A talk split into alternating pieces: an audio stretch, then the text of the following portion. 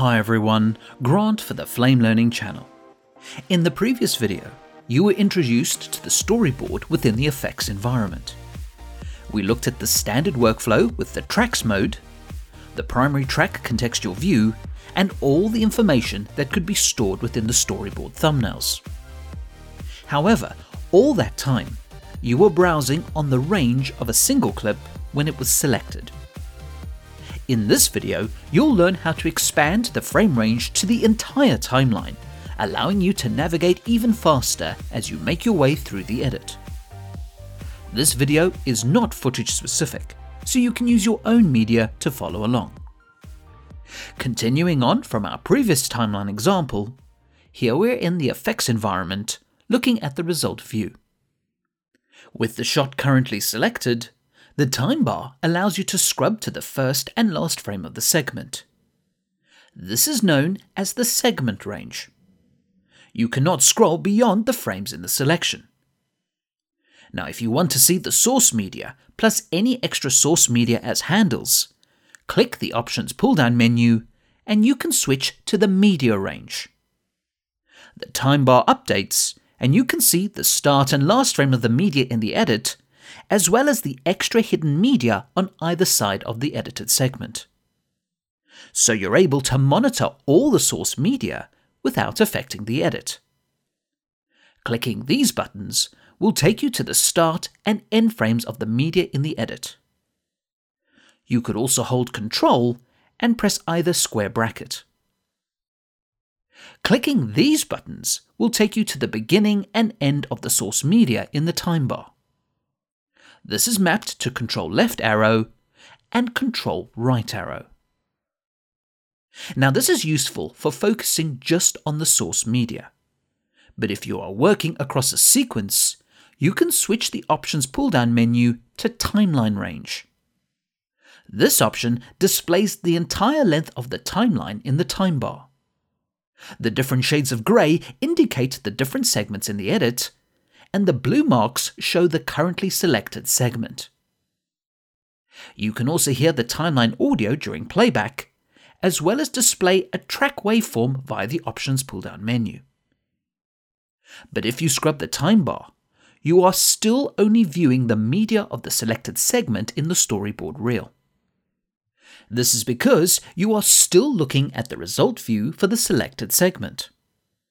But if you switch to a contextual view, such as the primary track through the pull down menu, or toggling the 4 keyboard shortcut, you are now able to see the combined result of all the video tracks and segments that make up the sequence. If you just want to see the context of the shots in the storyboard reel, you can switch the contextual view to storyboard context. You can also switch to this through the viewer pull down menu or toggle 4 to switch between primary track and storyboard context.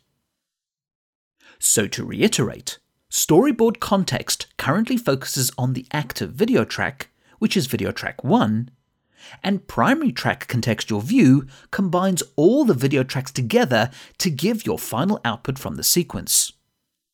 So it's easy to switch between the different levels of the timeline. Please note that there is also a storyboard range in the options pull down menu, but we'll come to that with the storyboard sorting and filtering in a later video. Now, since you can navigate the entire timeline in the time bar, you could hide the storyboard reel through the Options pull down menu or press Alt F1. The same shortcut will bring it back. Now you can scrub the time bar or press play, and you should hear the timeline audio.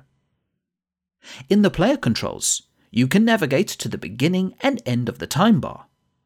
These are mapped to control left arrow and control right arrow and you can still go to the first and last frame of the selected segment, either with the buttons or press Ctrl followed by the left or right square brackets. To change the selected segment, you can click the previous or next transition buttons, or press the up and down arrow. Don't forget, you can also still click the thumbnail in the storyboard reel. What is interesting to know is if you play or scrub the time bar to a different segment, it won't change selection by default. The selection only changes if you use the previous and next transition functions or explicitly select a thumbnail. You can force the selection to update after scrubbing if you hold Shift and scrub the time bar. This also works holding the contextual button on the pen or mouse and scrubbing the time bar.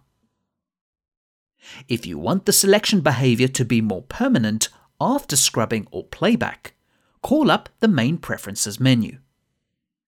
Go to the Timeline Effects Batch Batch Effects menu. Here you can enable Auto Select on Scrub and Auto Select on Stop. Close the Preferences menu. So when you scrub the time bar or stop playing the sequence, the selection will automatically shift to the segment under the positioner. It's a personal choice whether you want these options on or off. As a tip, if you were to now hold Shift and scrub the time bar, this will temporarily disable Auto Select on Scrub. So the function is inverted depending on the preferences.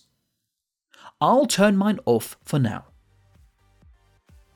So in this video, you've learnt about the various frame ranges you can display and navigate in the time bar. You can focus on specific shots, or you can expand the time bar to work within the context of the sequence. Now all this time, the storyboard has been displayed in track mode. This means you see one video track at a time, and the thumbnails are in the order of the edit. However, sometimes, in the context of grading or VFX, you may want to temporarily reorder the shots for a more efficient workflow. For example, sort by the respective timecodes.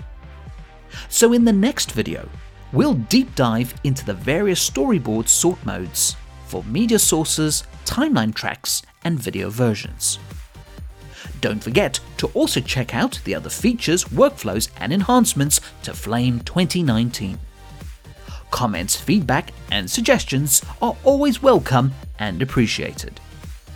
Please subscribe to the Flame Learning channel for future videos, and thanks for watching.